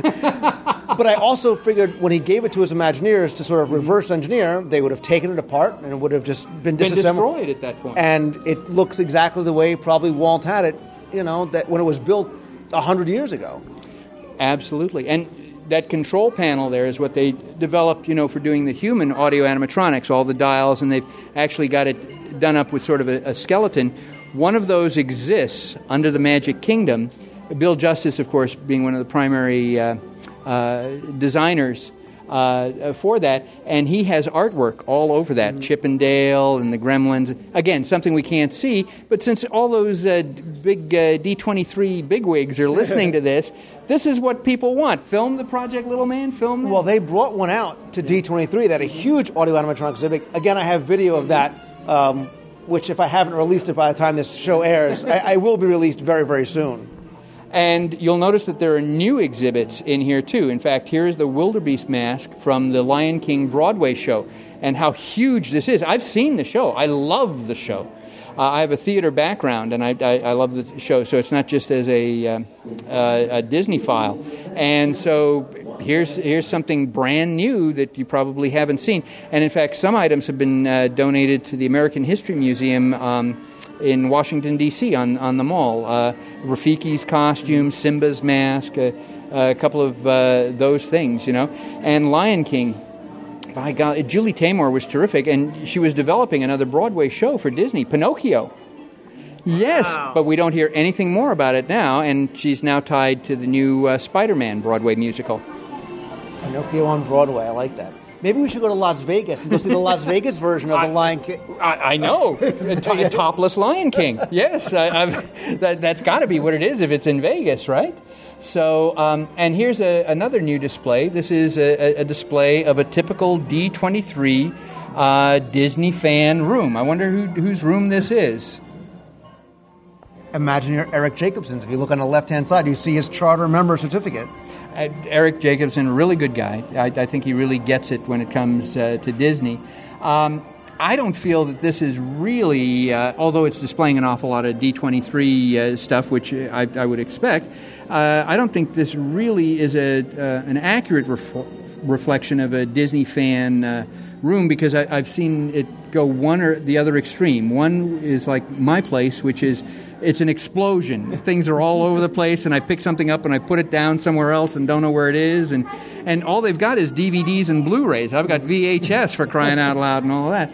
Uh, but then I've also seen it gone the other way, where people, Disney fans, are just absolutely meticulous, and, and, and in terms of displaying their things as well. So they have the the shelves, and not only do they have the figurine, but behind the figurine is a mirror, so you can see not just the front of the figurine, but the back as uh, as well. You know. But uh, so this is a, uh, an interesting new touch, and uh, uh, I hope the D23 uh, really opens up more uh, uh, interest in uh, uh, Disney history, more research, uh, more activities. Um, hope D23 hires me. That's all. I, let, let's see what else is new here. Three minutes. Three minutes, okay. All right. So the the former location of the Tokyo Disney Sea model, which was spectacular, um, has now been replaced. Right, by uh, Disney's Hollywood Studios. And I don't know why this replacement uh, um, uh, took place, and you'll see that it continues on in other display cases out here uh, uh, as well. Was this done for the recent anniversary? Was that maybe for the recent 20th anniversary, and then they just decided to keep but, it? But here? then, but then I figured, you know, it would be more elaborate that they'd have some models or you know a lot of the stuff you can find in Jim Korkis's house. A- absolutely. Let's have a tour of Jim's house. There you go. well, go. actually, some of this stuff you'll probably uh, uh, find uh, uh, starting tomorrow after I find out how to Jimmy open this. I thought you meant you were going to put your collection up on eBay because then I have to start trolling it, eBay. It, it, it, it's getting to just about that point. And, and I missed the uh, uh, Tokyo Disneyland display, but again, uh, before we even came in here, Lou promised that if he won the lottery, he'd take me over there. So I've got that on tape now. So, so, so this is true. And uh, now we're just about ready to enter, and we won't be commenting on this, but uh, the uh, film that uh, was uh, put together. And uh, they went through all sorts of um, Walt interviews. Uh, in fact, Pete Martin did uh, 12 hours worth of interviews with Walt, with his daughter Diane, for that book, The Story of Walt Disney, My Dad, Walt Disney, that came out in the. Um, uh, 57. And so, you know, you're having Walt tell the entire story. Now, the only little speed bump was originally the film was narrated by Michael Eisner, and that had a tendency to upset uh, uh, a lot of uh, Disney fans. In fact, there were a lot of complaints going to guest relations on that. So in 2005, when Bob Iger took over, very quietly and without any fanfare whatsoever, uh, the narrator, uh, Michael Eisner, was replaced as narrator with uh, Julie Andrews, who is then the uh, unofficial ambassador of the. Uh, the, the 50th. And who can hate Julie Andrews, right? Julie Andrews is absolutely wonderful. Well, you know, we've just touched barely on, on some of the things in here, but I, I hope that uh, what has happened is that your listeners will now think, you know, I should go back there and, and take a look at that before that's gone. And, you know, I'll take a look at that and maybe understand a little bit better of why that's there. And I think too, it's important not just for adults to come here Mm-hmm. and and take in and, and learn about the history and learn about the man himself. Mm-hmm. But and, and if we've watched this too, as we've been walking through, I've been taking notice of parents should bring their kids and recount the stories that they've learned Mm-hmm. from Jim to them because I think this should serve not just as and a museum is, is, is, the, is the wrong word, but for, for lack of a better term, a, a museum for people, but it should serve as a, a learning and an inspirational tool as well. Interactive emotional experience. See, I like that. I like that. That's why Jim deserves the big bucks. Um, so yeah, uh, Walt Disney One Man's Dream. I hope that this stays around and continues to grow and evolve and change. As much as I, I am a nostalgic and like seeing certain things mm-hmm. here, I hope it does change. So we as fans do get to see some of these treasures from the archives. Remember, this was the first time anything from the archives was ever brought out on display.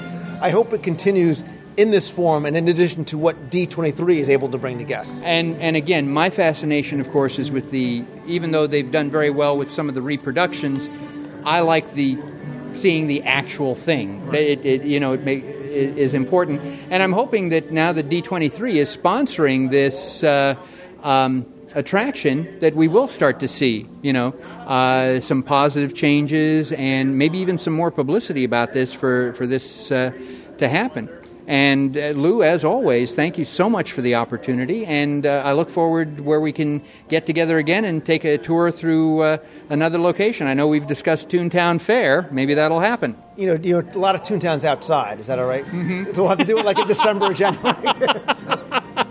I'll, I'll, I'll just have I'll just have to uh, get my fill of air conditioning before that happens. But yeah, but we're getting into the uh, fall months now, so it's probably going to be a little better. and again, Jim, uh, what you the, the stories that you tell, stories that you can't hear anywhere else. To hear you tell them with such passion is just wonderful for us. Um, to hear to, to read more of Jim's stuff.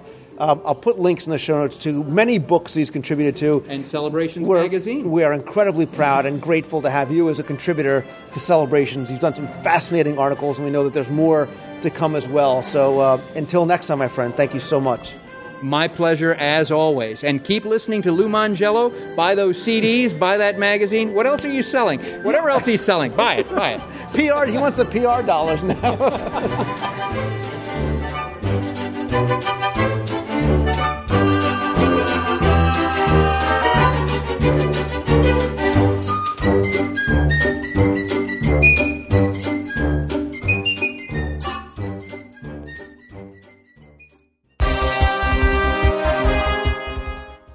It's time to announce the winner of last week's somewhat impromptu trivia contest. As you recall, as we were doing a recap of the Adventurers Club event, the Food and Wine Festival, and the Expedition Everest Challenge, I decided to throw out three questions. Um, not necessarily trivia questions, but about things that had happened that you could have found either on the show or on some videos, things that have happened with us on the show over the past couple of weeks. And the three questions that I asked was number one, during the Adventurers Club event, Glenn Whalen, uh, at the encouragement of Babylonia, the great stone goddess, sang a song and sort of led the crowd in song. What song was it that Glenn burst out singing? And that was You Lost That Lovin' Feelin'. For question two, I talked about the video interview that I did with Gary Vaynerchuk and asked you what did he say his favorite attraction was during that interview. And if you caught the video or went back and took a look at it, you'd know that he said far and away it was the Haunted Mansion. And question three, on one of the videos that I've posted so far from the D23 Expo. The first one really was just sort of, sort of a fun recap and a photo montage of the four days. And I asked you that in that video, where did the group of us, people who were at the table and some people from Mouse Fan, where did we eat one evening over at Disneyland? And the answer was, of course, Goofy's Kitchen. How appropriate. So I randomly selected one winner from all the correct entries, and yes, all of you got these right. And this week's winner, who's actually going to win one of the very limited edition Adventurers Club custom backpacks filled with all kinds of goodies, is Kelly Zanoskis. So, Kelly, congratulations uh, to you and to everybody who played. Please send me your address. I'll get your prize package out to you. Thank you to everybody else who played. Stay tuned in the next week or so for another trivia contest where you can win some prizes. And thanks to everyone again for playing.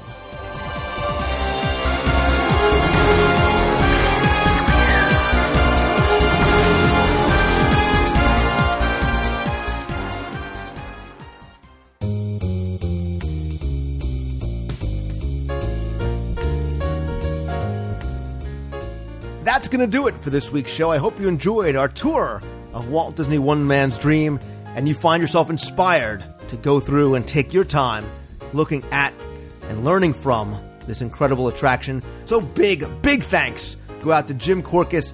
He will be back again, I promise you, with some more fascinating segments. You can find more of his work in many books and in Celebrations magazine.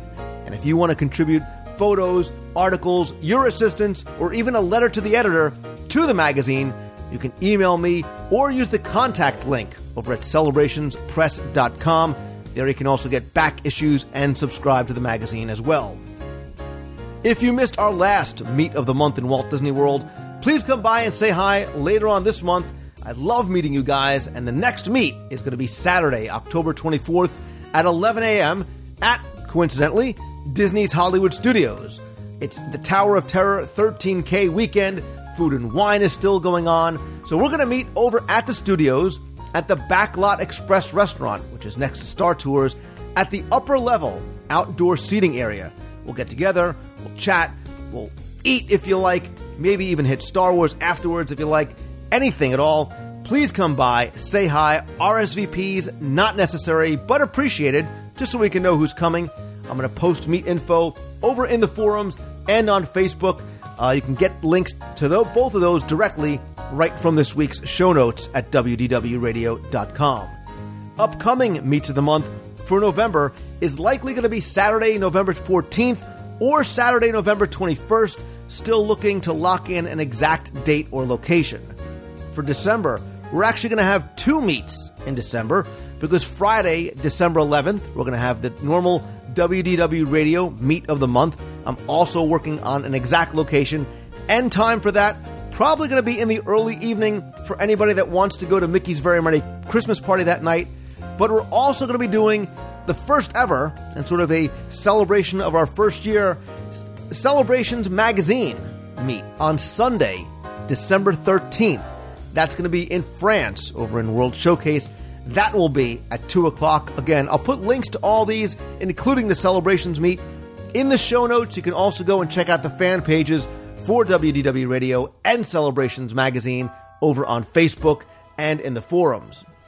Speaking of Facebook, if you haven't joined the fan page yet, come on by, join the page, friend me up there as well. Also, be sure you follow me over on Twitter.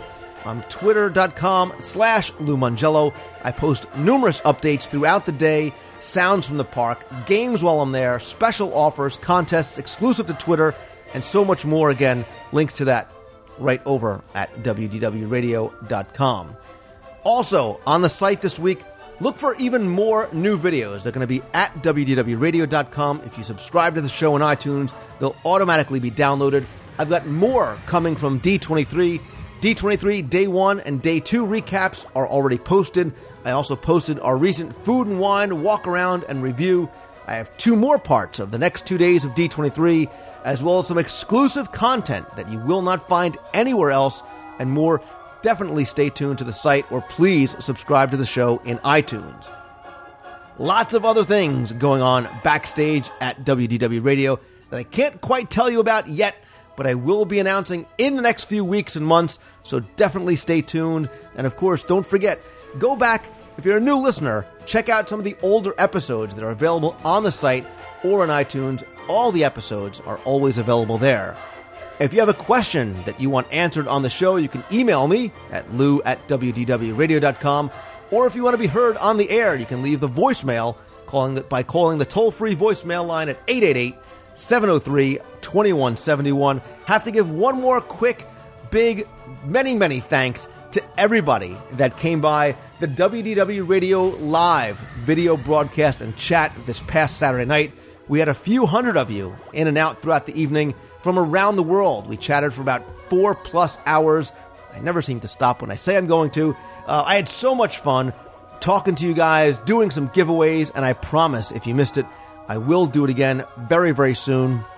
If you did miss it, if you've never seen it before, if you missed the D23 Expo coverage, it's basically a real time interactive video chat where I'm broadcasting audio and video. You can come into the chat room, talk to me, ask questions, talk to other Disney fans as well. Again, best way to find out about when these take place is by uh, following me on Twitter or joining me uh, on the fan page on Facebook or friending me up over there. Thanks as always to my partners and sponsors, including Mouse Fan Travel, for all your vacation planning needs, especially to Walt Disney World, Disneyland, the Disney Cruise Line, and Adventures by Disney. Chantel and her team over at DVCByResale.com, and Sarah and everybody over at All Star Vacation Homes. They have more than 150 vacation homes within five miles of Walt Disney World. Everything from two bedroom condos up to seven bedroom homes with pools, so much more. You can find the link over to All Star Vacation Homes right on the website or go visit allstarvacationhomes.com. And as always, my friends, thank you so much for taking the time and tuning in again this and every week. It means the world to me. I appreciate it so, so very much.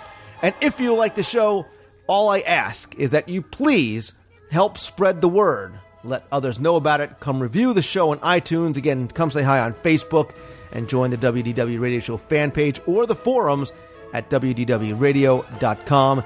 And until next time, my friends, remember to always keep moving forward. Take that first step towards following your dream. And most importantly, I hope you guys have a great, great week this week. So until next time, see ya. Hey Lou, this is Jay Hart, also known as Spine on the forums and everywhere else online. And my mom and I are right here in Fantasyland in the Magic Kingdom. Say hi, Mom. Hi, Lou. We've been having a great time. It's only our second day here. We came yesterday on October 1st. We're staying till Thursday, October 8th, and we're doing eh, and we're doing the parks at our own leisure, like what many times you recommend to do. And we're having a having a much more memorable, much more fun time doing it. Well, um, we're gonna get back to doing more fun. Um, as always, great work with the show, and and hopefully we'll see you someday in the park. Hey Lou, this is Nick from Arkansas. I just wanted to chime in and say I just finished listening to your podcast about the top smells in Walt Disney World, and the first thing that popped in my head when y'all mentioned that was the water smell on the water rides. I gotta say, very powerful and right there with you, Lou. You're not alone. Uh, I also want to chime in and say how cool I think it is the new Disney Give a Day, Get a Day promotion is. It seems like Disney's really making a step to uh, help better our world and you know keep us moving forward. So thanks, Lou. Uh, love the podcast, love the show, and uh, very excited to be going down to Disney in uh, May of next year. See you around. Bye. Hey, Lou. This is Nancy from North Carolina. Just finished the Race for the Taste 10K and I got my special medal for doing the Everest and the Thunder and Lightning. And I just went around the station, chicken and rice, not so much. Empan, uh, empanada, yummy, and the strawberry shortcake was so good. It had little Mickey Mouse sprinkles on it. It was really, really cute. So this was a lot of fun. The course was a little narrow, but it was a great race. It was a nice day. Everybody looks like they're having a great time. Hope you are. See ya. Hey, Lewis John from North Carolina. Just finishing up our vacation here in Walt Disney World on Main Street Candy Shop right now, Saturday night, closing down the place. Anyway, just wanted to uh, say hey and just got a brand new pin for my daughter. She gave me a World's Best Dad for bringing her here for her, her surprise birthday gift for her 13th birthday for vacation. And then uh, a couple little things we saw look like the Rainmaker over on Thunder Mountain's been recently painted. And also, if you look um, across from Tony's Town Square, above the hat shop, second floor window at night, there's an old-fashioned um, phone we just saw on the window lit up at night. We never noticed before. Anyway, well, say hi to all the listeners. Bye. Hey, Lou, it's James calling from Pickering, Ontario, Canada, better known as Disney North on many Disney sites. Uh, about halfway through your show, number 139. It's great so far. Uh, that was fantastic news to hear about uh, that rail link between Tampa and Orlando. Uh, I'm a huge lover of Clearwater Beach. It's one of my, uh, probably the best beach in North America, even compared to some of the Caribbean countries. So that's really exciting news. The other thing I wanted to um, mention, and you were talking about the Food and Wine Festival. Uh, the one thing that I, I recommend, highly recommend first time goers to do is definitely go and do the wine seminars. I know there there's a small cost associated with them now, but uh, even the small cost is it, it seems pretty reasonable. Go and do it. it. They're fantastic. The very first one that my wife and I did about three or four years ago. Um, was for a California winery called Grgich Hills. Uh, never had heard about it before we went to the wine seminar. Uh, after the fact, found out how expensive their wines are, and to be able to sample them for free at the time was was just unbelievable. Uh, because they're so expensive, I would not buy them now, but to be able to go and do a free sampling was was definitely a hit. Uh, the other one we did was uh, un, uh, uh, un I'll get it out.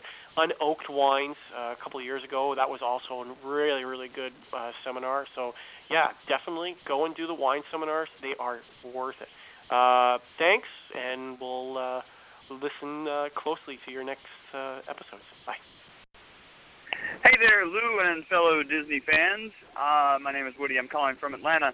Just wanted to mention that I just saw the Disney Christmas Carol train which was fantastic. If the goal of the mo- of the train was to get me to go see the movie, well, I'm I'm ready right now to go see the movie. Uh, just some amazing special effects and amazing production, and uh, pretty nice setup uh, with the Christmas carolers, and and kind of weird to hear all this in October, but still, um, looking forward to the movie and wanted to encourage everyone to go and see it. It's uh, I think it's headed down to Florida next from here, and then it'll head up the eastern coast, and uh, it'll end its journey in uh, New York.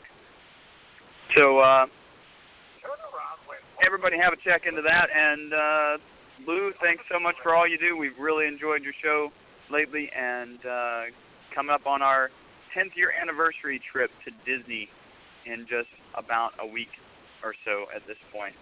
So very, very excited. Hope you everybody's having a great day, and uh, we'll see ya. Hey Lou, it's Josh uh, calling from. Uh, it's actually it's kind of cold and rainy outside in Michigan today. Uh, it's getting that time of year where the leaves are starting to fall. Um, I'm glad to hear that uh, D23 went well. Uh, that must have been an amazing event. Um, I know the Dick Cook presentation must have been great, but um, so D23. Uh, I heard how incredible it was and I'm going to try to save up my money, and I'm going to try to fly to Los Angeles. Um, if they're having another one, they're having another one next year. Um, don't be surprised to see me. It'd be great to be there for four days, and uh, I might have to stop by Disneyland because it's going to kill me not to be there and uh, be right across the street. So, uh, everyone, I hope you're doing fine, and uh, remember, if we can dream it, we can do it. See ya. Hi, Lou. This is Paige from Washington D.C. I uh, I left a message a few weeks ago, and you put it on the show. I was talking about how I was applying for the Disney Career Start program and how I couldn't wait to get that piece of mail. Well, today I got it. I'm going to be a merchandise cast member at Walt Disney World, and I can't wait to see you. Bye. Hey, Lou. It's Evan. Um, I was just um on uh, the live chat, and you just gave me the backpack because I've been calling in and stuff. But um, I want to thank you so much for doing that. I, I'm, I'm speechless. thank you so much. Um, keep on doing what you're doing. Thanks. See ya. Hey Lou, this is Mary Jo Collins calling you from Epcot Food and Wine Festival. I'm here with my daughter Emily, my son Wyatt, and we're just enjoying the festival. We ran the Emily and I ran the race for the taste this morning 10K, and thankfully we both finished. And she wanted to say something to you. Here she is. Hey Lou, this is Emily, and I just wanted to say that we had a blast and I finished. So that's all that counts. Bye. See you, Lou.